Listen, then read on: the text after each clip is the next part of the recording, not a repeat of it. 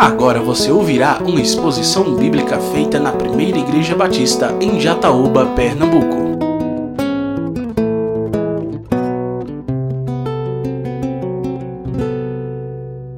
Boa noite, meus amados irmãos, que a graça e a paz de nosso Senhor Jesus Cristo seja com todos vocês. Amém? Louvamos a Deus por mais essa oportunidade que o Senhor nos dá de estarmos juntos. Isso nos alegra podermos estarmos reunidos para louvarmos ao nosso Deus, sabendo de que Ele é digno de receber toda honra, toda glória e todo louvor. Que o culto que você veio nesta noite oferecer a Deus seja um culto agradável ao Senhor. Unicamente Ele seja engrandecido, louvado durante todo o tempo que nós estamos aqui. Convido você para lermos a palavra de Deus. Mais uma vez, temos lido em alguns momentos, tem sido feito é, referências a textos da palavra do Senhor. E nós vamos ler no Evangelho, escrito por João, no capítulo 16, e vamos ler a partir do versículo 5 capítulo 16, versículo 5 do Evangelho escrito pelo apóstolo João. Diz a palavra de Deus: Mas agora vou para junto daquele que me enviou, e nenhum de vocês me pergunta: Para onde o Senhor vai? Pelo contrário, porque eu lhes disse estas coisas, a tristeza encheu o coração de vocês. Mas eu lhes digo a verdade: é melhor para vocês que eu vá, porque se eu não for, o consolador não virá para vocês. Mas se eu for, eu o enviarei a vocês. Quando ele vier, convencerá o mundo do pecado, da justiça e do juízo. Do pecado, porque não creem em mim. Da justiça, porque vou para o Pai e não me verão mais do juízo, porque o príncipe deste mundo está julgado. Tenho ainda muito para lhes dizer, mas vocês não podem suportar agora. Porém, quando vier o Espírito da Verdade, ele os guiará em toda a verdade. Ele não falará, falará por si mesmo, mas dirá tudo o que ouvi e anunciará a vocês as coisas que estão para acontecer. Ele me glorificará, porque vai receber do que é meu e anunciará isso a vocês. Tudo que o Pai tem é meu, por isso eu disse que o Espírito vai receber do que é meu e anunciar isso a vocês. Amém? Senhor, muito obrigado. Te agradeço porque o Senhor nos dá o privilégio de podermos ouvir a tua palavra, ler a tua palavra. E assim como nós acabamos de ler esse texto, o que te peço é que esta palavra ela venha a falar aos corações de todos nós aqui nesta noite. Que venhamos estar de corações abertos para ouvir aquilo que o Senhor tem a nos dizer por meio desta palavra, bem como o Senhor tenha a nos ensinar acerca da tua vontade. Ajuda-nos também a aplicarmos em nossas vidas a tua palavra. Precisamos aplicar aquilo que o Senhor tem nos ensinado. É isso que eu peço, em nome do Senhor Jesus. Amém. Amados irmãos, esse é um texto que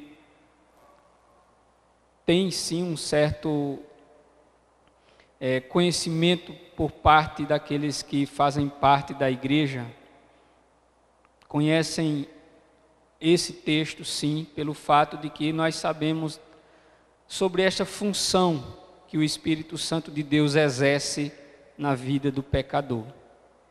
Então Jesus aqui vai exatamente falar sobre essa função, esse serviço, esse ministério essa obra que o Espírito Santo de Deus realiza na vida do mundo, mais precisamente na vida dos pecadores. O que nos chama a atenção nesse texto é exatamente essa, essas colocações que Jesus faz. Quando ele vai dizer para os seus discípulos que a vinda do Consolador dependia da sua partida, ou seja, era necessário que ele voltasse para o céu para que o Espírito Santo viesse estar com os seus discípulos e agir neste mundo. O mundo, na verdade, não conhece o Espírito Santo de Deus. E muitas vezes, nós que estamos ainda aprendendo acerca da palavra de Deus, não conhecemos plenamente acerca desta pessoa bendita que é o nosso Deus, o Espírito Santo. E Jesus fala que a vinda dele traria ao mundo perdido a possibilidade de chegarem à salvação, de arrependimento, de perdão de pecados. E isso fica muito claro nas suas palavras quando ele vai dizer a respeito da sua função de convencer o mundo destas coisas. Certa vez, o grande pregador da história moderna, chamado Charles Spurgeon, ele falando sobre a incredulidade, ele disse o seguinte: a incredulidade pode ser chamada, e com justiça, de a mãe de todos os pecados. Dizia Charles Spurgeon, a incredulidade pode ser chamada de a mãe de todos os outros pecados. Então, é exatamente isso que Cristo vai aqui nos falar. Sobre o pecado que tem dominado o mundo, que tem matado o mundo, entendamos mundo aqui como pessoas. E este mundo está condenado exatamente por causa do pecado. E é este pecado que Jesus diz que o Espírito Santo virá com uma função, com uma finalidade, com uma missão específica. Jesus distingue aqui a obra do Espírito Santo na vida do mundo da obra do Espírito Santo na vida dos crentes. Isso fica claro nesse texto, conforme nós lemos e conforme nós iremos aqui apresentar. O Espírito Santo atua de uma forma na vida do pecador e ele atua de uma outra forma na vida do crente. Isso eu quero compartilhar com vocês nessa noite para o nosso crescimento espiritual e conhecimento da verdade de Deus. Veja o que é que está escrito do verso 5 até o verso 7. Acompanhe comigo mais uma vez a leitura desses versículos. Jesus diz assim: Mas agora vou para junto daquele que me enviou. E nenhum de vocês me pergunta: Para onde o Senhor vai? Pelo contrário, porque eu lhes disse essas coisas, a tristeza encheu o coração de vocês. Mas eu lhes digo a verdade: é melhor para vocês que eu vá, porque se eu não for, o consolador não virá para vocês, mas se eu for, eu o enviarei a vocês. Uma coisa que fica claro aqui nesse texto inicialmente é que a tristeza que tomou o coração dos discípulos é que os discípulos estavam preocupados com eles, eles não estavam preocupados com Cristo. Os discípulos não estavam preocupados com Cristo, com o que iria acontecer com ele, mas eles estavam preocupados apenas consigo mesmo, pelo fato de que eles agora ficariam vulneráveis pelo fato daquele que eles confiavam e seguiam não estaria mais presente com eles. A tristeza dos discípulos era por esta razão. E isso reflete muito a natureza humana pecadora, que ela é egoísta, que ela está apenas pensando em si. E Jesus disse: Só porque eu disse que iria partir, vocês nem sequer perguntaram: Senhor, para onde é que o senhor vai? Eles não estavam preocupados com Cristo, mas eles estavam preocupados consigo mesmos. Isso não estava certo, porque na verdade eles precisavam sim compartilhar de todo aquele momento do sofrimento do Cristo. Mas isso fica claro para mostrar que a nossa natureza humana, ela é egoísta. Nós estamos apenas interessados no nosso próprio bem-estar. Isso não está certo. Isso se caracteriza como algo que não agrada o coração de Deus. Mas Jesus diz algo para eles da seguinte maneira: é preciso que eu vá, porque se eu não for, o Consolador, o Espírito Santo, ele não virá para vocês. É certo que nem mesmo os discípulos ainda conheciam de fato quem era o Espírito Santo. Eles não conheciam ainda. Esse é um processo gradativo da revelação de Deus em estar se revelando ao homem, e os discípulos ainda de fato não conheciam quem realmente era o Espírito Santo. Esse processo de conhecimento vai se dar exatamente a partir desta revelação, desta experiência pessoal que os discípulos teriam com o próprio Cristo, com o próprio Espírito Santo. Ou seja, hoje nós podemos saber, de acordo com as Escrituras, que Deus, o único Deus verdadeiro, ele subsiste em três pessoas: o Pai, o Filho e o Espírito Santo. São três pessoas divinas, distintas umas das outras, porém um único Deus. Um só Deus verdadeiro, mas que subsiste em três pessoas divinas, coiguais, coexistentes, que possuem atributos que todos os outros possuem. É por isso que Jesus disse que o Espírito Santo era outro, da mesma essência e qualidade que ele.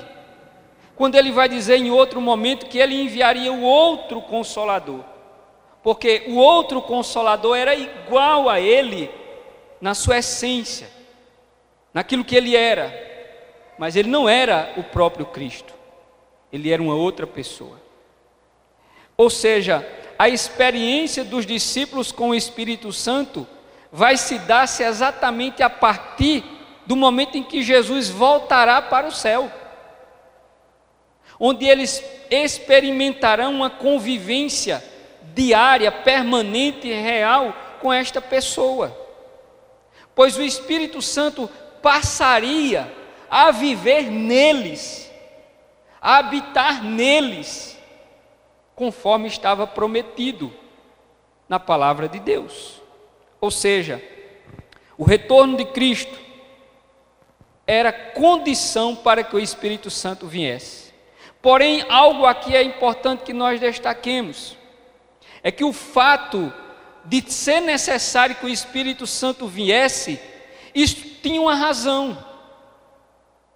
A razão era que os homens rejeitaram o Cristo. Porque se a humanidade não tivesse rejeitado a Cristo, não seria necessário que o Espírito Santo viesse. Isso fica muito claro para caracterizar que isso estava relacionado com o pecado da rejeição que os homens cometeram com o próprio Cristo, não crendo que ele era o Messias. Ou seja, aquilo que Jesus vai denominar mais adiante do pecado que deixa o homem na condição de perdição. Porque o mundo não será condenado, o mundo já está condenado. Disse Jesus certa feita, quando ele instruía os seus discípulos acerca da grande comissão. Quando ele vai dizer: Ide por todo mundo, pregai o evangelho a toda criatura. Quem crê e for batizado será salvo. Porém, quem não crê já está condenado. Ou seja, é necessário sabermos de que o mundo está condenado. Porque o pecado condenou o mundo à perdição. E Jesus veio exatamente para salvar o mundo dos seus pecados, da condenação eterna. Nós falamos aqui domingo passado que quando o anjo aparece ao casal prometendo a eles acerca da vinda do Salvador, diz que o nome dele seria Jesus. Por quê? Porque o Senhor, o seu nome significa aquele que salvará o seu povo dos seus pecados. Ou seja, Jesus veio ao mundo para salvar. Já disse aqui na leitura bíblica que foi feita, conforme Paulo declarou, para salvar os pecadores. Disse o apóstolo Paulo: Cristo Jesus veio ao mundo para salvar os pecadores. E aí Paulo diz o seguinte: dos quais eu sou o principal porque todos estão nesta condição. E o Espírito Santo veio exatamente para agir no mundo através da igreja de Cristo, do povo de Deus. Porque a ação do Espírito Santo é através das nossas vidas, através do testemunho da igreja, através da pregação do Evangelho que se dá exatamente por meio de nós que somos a igreja. Porque ele se utiliza exatamente da palavra de Deus. E esta palavra ela é pregada pela igreja. Então a ação do Espírito Santo no mundo passa pela vida da igreja de Cristo. Por isso que é necessário, meus irmãos, que nós como cristãos, como igreja, entendamos a nossa relação com este que é o Espírito Santo de Deus, a terceira pessoa da Trindade. Por isso, o Consolador, ele virá, dizia Jesus. Ele veio. Ele veio e ele está presente na vida da igreja, atuando nesse mundo. O Espírito Santo está presente na vida da igreja, atuando nesse mundo conforme o texto que nós lemos aqui nos menciona. E ele veio exatamente com esta missão. Conforme agora nos versos 8 ao 11, Jesus vai dizer qual é a função dele em relação ao mundo. O Espírito Santo não veio para condenar o mundo, porque o mundo já está condenado, mas ele veio para convencer o mundo desta condição, para que o mundo se arrependa e possa crer em Cristo e assim ser salvo desta condição de perdição eterna. Veja o que é que diz os versos 8 até o 11 do texto que nós estamos lendo. Nos diz o seguinte: quando ele vier, convencerá o mundo do pecado, da justiça e do juízo. Do pecado, porque não crê em mim, da justiça, porque vou para o Pai e não me verão mais.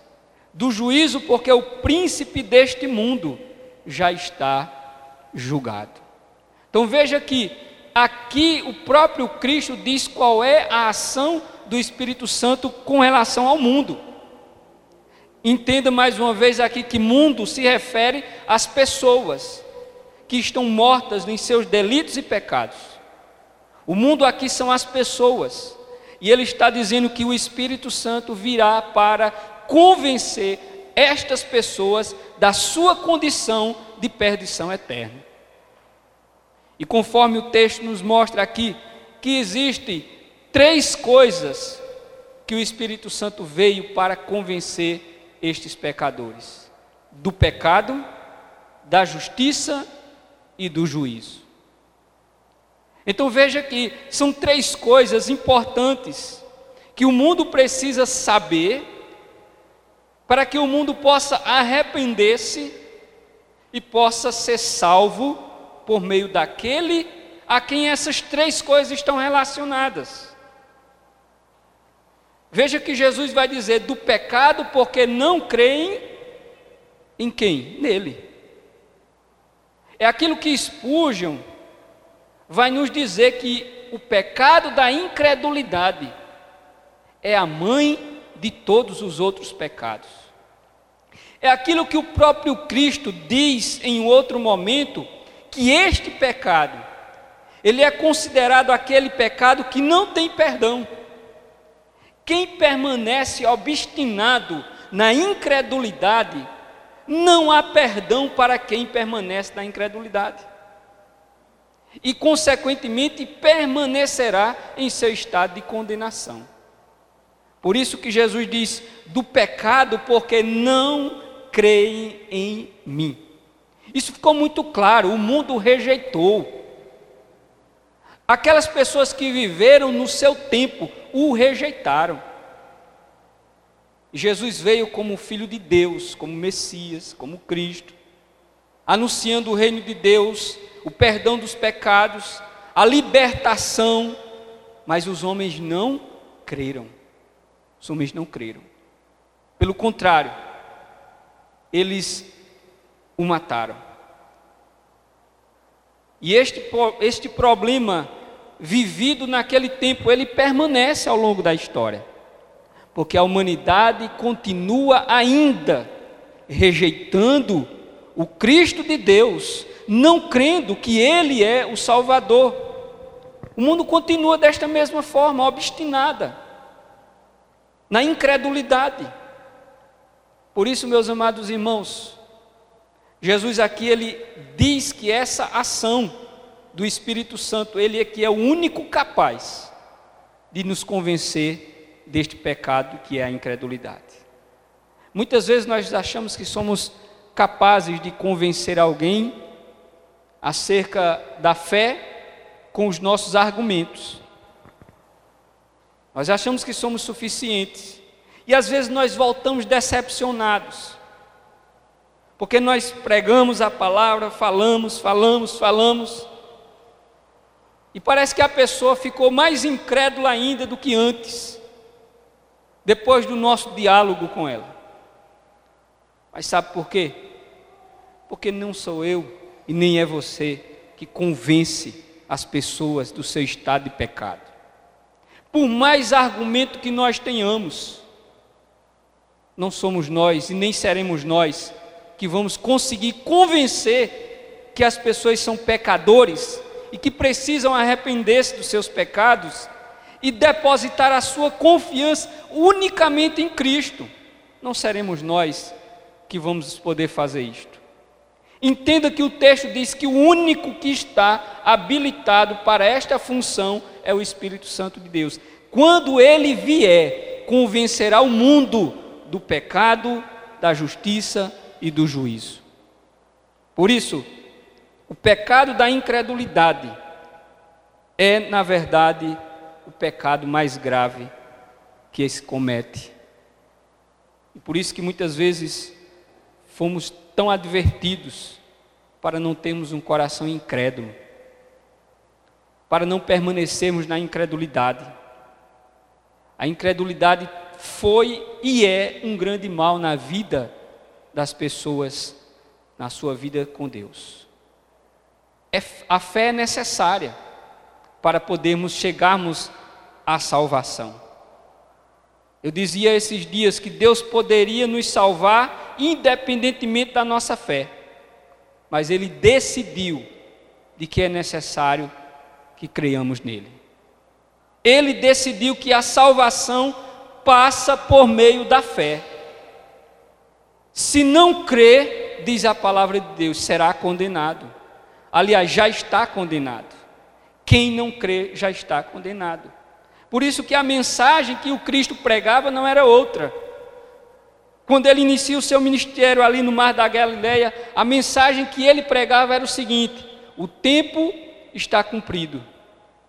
O reino de Deus está próximo arrependei-vos e crede no Evangelho. Era esta a mensagem do Cristo: arrependimento e fé, arrependimento e fé. Porque isto é a mensagem que o Evangelho está para ser pregado ao mundo. Que o mundo precisa crer e precisa arrepender-se dos seus pecados. Jesus disse que ele vai convencer o mundo da justiça mas essa justiça que ele está falando é a justiça de Cristo. Todos esses três pontos aqui apontam para Cristo: o pecado de não crer em Cristo, da, da, do fato de que Cristo era justo e nele se cumpriu toda a justiça de Deus, e mesmo assim o mundo o rejeitou. Toda a justiça de Deus se cumpriu em Cristo, porque Ele era o único justo que tinha. Lembre-se que nas palavras de Paulo, no capítulo 3 da sua carta aos Romanos, quando Paulo vai falar sobre a depravação do homem, ele vai dizer que olhando Deus dos céus para a terra, não viu um, um justo sequer. Ele não viu um justo sequer. Foi necessário que esse justo descesse, se fizesse carne, habitasse entre nós, para que a justiça de Cristo, a justiça de Deus se cumprisse nele. Porque não havia nenhum justo entre nós. Mas mesmo assim, os homens o desprezaram. E o Espírito Santo veio para dizer: Ele era justo. Toda a justiça de Deus se cumpriu nele. Ele foi o único que não cometeu pecado. Por isso que o Espírito Santo veio com esta finalidade de mostrar a justiça de Deus na pessoa bendita de Cristo. Convencerá o mundo do pecado, da justiça e do juízo. Veja que Jesus diz que esse juízo aqui trata-se com relação ao príncipe deste mundo. O príncipe deste mundo, segundo o que Jesus está nos dizendo aqui, é o diabo. Ou seja, na sua morte na cruz, o príncipe deste mundo, ele foi, segundo as palavras de Cristo, julgado. Lá no Éden, houve uma profecia que dizia que da semente da mulher nasceria um que esmagaria a cabeça da serpente. E a serpente feriria o calcanhar do descendente da mulher. E quando Cristo estava lá na cruz, que suspirou e disse: Nas tuas mãos entrego o meu espírito o diabo festejou, achando que havia vencido aquela batalha. Foi exatamente aí que cumpriu-se quando a serpente fere o calcanhar. Ele achou que havia vencido. Ele não sabia, porque ele não conhecia o plano de Deus para a redenção do mundo. E aí é quando, ao terceiro dia, quando Cristo levanta-se dentre os mortos, ressurge vivo, triunfante, ali é quando Cristo, cumprindo a profecia, esmaga a cabeça da serpente. Ali é no momento que Cristo condena Satanás por toda a eternidade a sua perdição e condição. O príncipe desse mundo já está julgado, não existe salvação para ele. Ele já está condenado.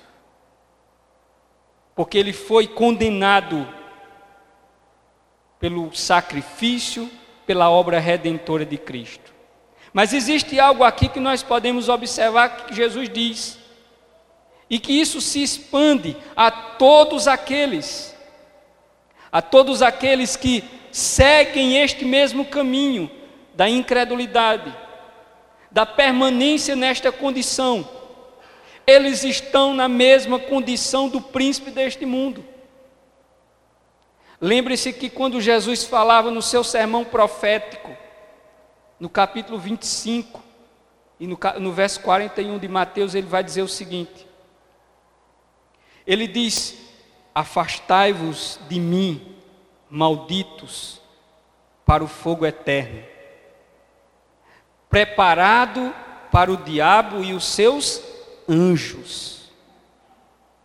Ou seja, o lugar que foi destinado ao diabo e aos anjos também será um lugar onde irão permanecer aqueles que rejeitarem a Cristo, que forem incrédulos quanto à pessoa de Cristo estes irão para o mesmo lugar, conforme nos diz as Sagradas Escrituras. Portanto, o Espírito Santo condena o mundo pelo mero fato de que ele está aqui.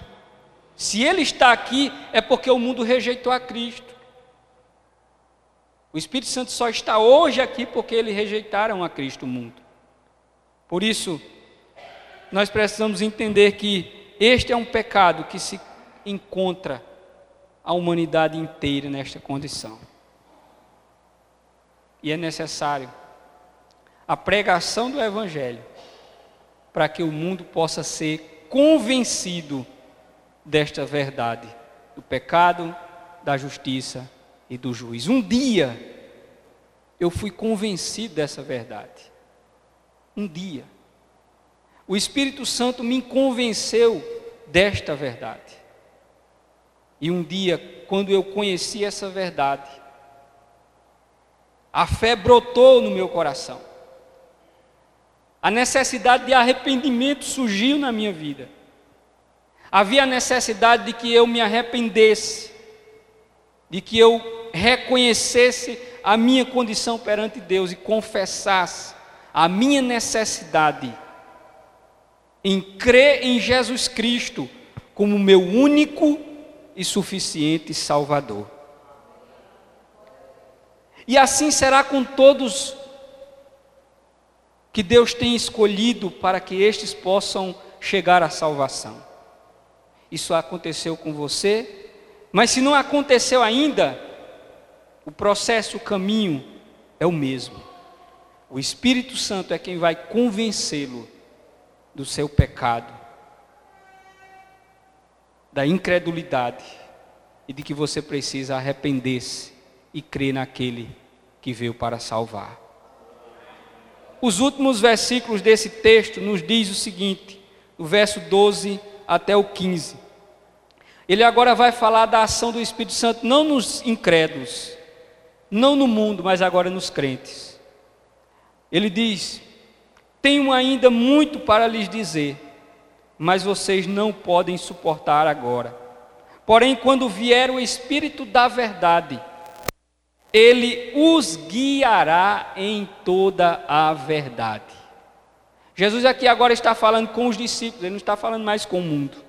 Ele está dizendo que o Espírito Santo, em relação ao mundo, a sua missão é convencer, mas em relação aos crentes, a função do Espírito Santo não é convencer ninguém do seu pecado, mas é guiar-nos na verdade e por toda a verdade. O crente, meus irmãos, ele não está mais na condição de perdição para ser convencido do pecado, porque ele já foi tirado desta condição, e ele agora, o Espírito Santo o guia, o conduz no caminho da verdade e em toda a verdade. É preciso entendermos por que isso. Porque nós somos naturalmente, por causa do pecado, tendentes ao erro, ao engano, à mentira, à falsidade, à perversidade. Nós somos tendentes a essas coisas, a nos envolvermos com o erro. E isso o Espírito Santo está claro aqui que é a função dele, na minha vida e na sua vida como cristão, é nos guiar nos afastando do caminho do erro, da mentira, do engano, do pecado. E o que eu chamo a sua atenção é que no verso 13, quando diz assim que ele vai nos guiar em toda a verdade. Por quê? Porque ele é o espírito da verdade. É incompatível, meus irmãos, a vida cristã com o engano. É incoerente um cristão viver no erro, na mentira, no pecado. É incoerente. Porque a Bíblia nos diz que o Espírito Santo que nos guia, ele nos guia no caminho da verdade e em toda a verdade. O Salmo 1, do verso 1, está lá escrito dizendo o seguinte: Feliz, bem-aventurado é o homem que não anda não segue o conselho dos ímpios. Não se detém no caminho dos pecadores. Nem se assenta na roda dos escarnecedores. O Espírito Santo ele nos conduz para longe desse contexto. Ele nos guia para fora desse contexto de engano, de mentira. Veja que o texto é claro. Feliz é aquele que não anda no caminho dos ímpios, nem se detém no caminho, aliás, que não anda segundo o conselho dos ímpios, nem se detém no caminho dos pecadores, nem se assenta na roda dos escarnecedores. E aí o salmista conclui dizendo: Antes o seu prazer é na na palavra do Senhor. Por que a palavra do Senhor? Porque a palavra do Senhor é a toda a verdade.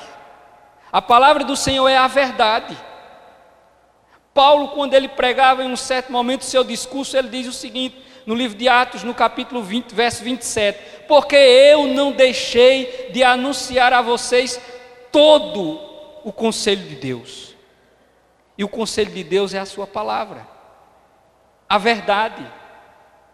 Portanto, meus amados irmãos, o Espírito Santo não nos guia para um caminho errado. Ele não vai colocar você no caminho errado, porque diz as Sagradas Escrituras que ele nos guiará por toda a verdade. Quando nós estamos no erro, é porque nós não estamos seguindo o Espírito Santo de Deus que está nos guiando. E aí eu lembro das palavras de Paulo na sua carta aos Romanos, no capítulo 8, no verso 14.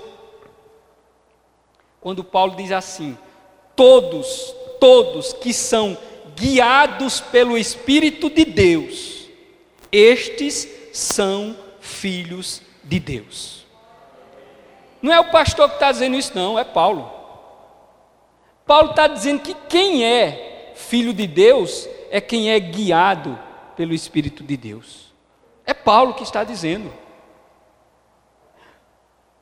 Uma das expressões que é colocada para pecado, quando se traduz esta expressão no original, significa errar. Errar o alvo. Pecado, quando você vai traduzir do léxico, significa errar o alvo.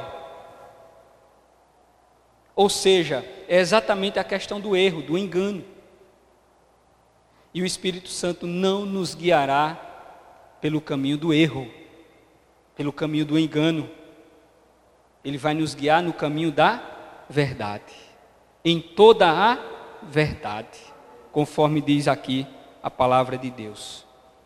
O que observamos aqui é que o trabalho do Espírito Santo na vida dos filhos de Deus é afastá-los do engano, da mentira, do erro e da falsidade. O Espírito Santo não está para convencer nós do nosso pecado, mas não, porque ele já nos convenceu. Se você já confessou Cristo como seu Salvador e tem essa convicção em seu coração, ele não atua na sua vida mais dessa maneira, ele atua guiando para que você siga no caminho da verdade. Nos pecadores, no mundo perdido, é que ele convence, mas na vida dos cristãos, dos crentes, ele é aquele que nos guia, que nos conduz, porque nós não sabemos andar sozinhos nesse mundo de trevas. Nós não conhecemos ainda toda a verdade, nós estamos conhecendo. E Ele está nos ensinando esta verdade. E lembre-se de que Jesus disse que tanto Ele como a Sua palavra é a verdade. No capítulo 14 de, que João escreve, no verso 6, Jesus vai dizer que Ele era a verdade. Ele disse: Eu sou o caminho, a verdade e a vida. Nesse mesmo Evangelho, Jesus, na sua oração sacerdotal, ele vai orar dizendo o seguinte: Pai, santifica-os na verdade, a tua palavra é a verdade. Ou seja, Cristo é a verdade, a palavra é a verdade, é por meio destes que nós somos guiados pelo Espírito Santo de Deus. É andar seguindo após Cristo, é andar conforme a palavra de Deus. Portanto, meus amados, o Espírito Santo trabalha na minha vida, na sua vida, para nos afastar do engano, da mentira, do erro, do pecado. Essa é a obra dele na vida dos crentes. Porque o Espírito Santo ele não está fora de nós, ele está dentro de nós. Ele está dentro de nós. Porque isso nos foi prometido. E quando nós fomos regenerados, ele passou a viver em nós. E é exatamente Ele que, vivendo em nós, nos conduz no caminho da verdade. Por isso, é preciso que cada um de nós reflita na sua vida com Deus, na sua relação com Deus. O que temos visto é que um grande número de pessoas que se dizem filhos de Deus, mas que vivem no caminho do erro, isso é o que nós temos visto: uma, um grande número de pessoas que dizem ser filhos de Deus, mas que vivem no caminho do erro. Um dos sentidos, como eu disse, para a palavra pecado é errar. A gente costuma dizer assim, né? Tenha cuidado com os provérbios humanos. Os provérbios bíblicos não, mas com os provérbios humanos. Errar é humano. Tenha cuidado. Porque quem diz assim, a tendência é justificar o seu erro e não assumir a culpa pelo erro que cometeu. Errar é humano. Isso é o que as pessoas dizem e se acomodam confortavelmente nessa condição para justificarem os seus erros e não se arrependerem dos seus pecados.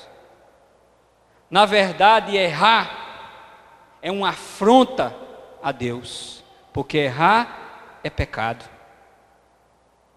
E aí você poderia dizer, bem, pastor, mas todo mundo erra, todo mundo peca. É verdade. Porém, na vida daqueles que foram regenerados, existe um que habita em nós e que nos guia em toda a verdade. E quando nós colocamos o nosso pé fora do caminho, ele nos faz perceber de que nós estamos no caminho errado. E aí existe o arrependimento, a confissão, para recebermos de Deus o perdão dos nossos pecados. Mas é necessário que haja arrependimento. É preciso arrepender-se pelos nossos pecados, para que possamos experimentar desta graça que nos perdoa. Portanto, Toda verdade é o que o Espírito Santo está a nos ensinar e a nos guiar. Por isso, dentro desta colocação que Jesus faz de dois grupos de pessoas nesse texto, um grupo é que o Espírito Santo atua neles para convencê-los do pecado, da justiça e do juízo. Este grupo Jesus o denomina de mundo e que está debaixo de condenação. O outro grupo são aqueles que foram convencidos, regenerados, salvos, e que o Espírito Santo atua na vida destes agora, guiando-os no caminho da verdade e em toda a verdade. E a minha pergunta para você nesta noite é: você faz parte do grupo do mundo ou você faz parte do grupo daqueles que são guiados pelo Espírito Santo de Deus. Se você ainda não tem essa convicção de que você é alguém que faz parte daqueles que hoje são guiados, você precisa arrepender-se dos seus pecados. Você precisa ouvir a voz do Espírito Santo que está buscando lhe convencer dos seus pecados. E você precisa se arrepender e acreditar que Jesus Cristo é o Senhor da sua vida. Para que você possa sair desta condição e passar para o grupo daqueles que são os crentes, que são guiados, porque creram e hoje são guiados pelo Espírito Santo de Deus. Você acabou de ouvir uma exposição da Palavra de Deus feita na Primeira Igreja Batista em Jataúba, Pernambuco. Para ouvir esta e outras mensagens, acesse facebook.com/barra Igreja Batista Jataúba.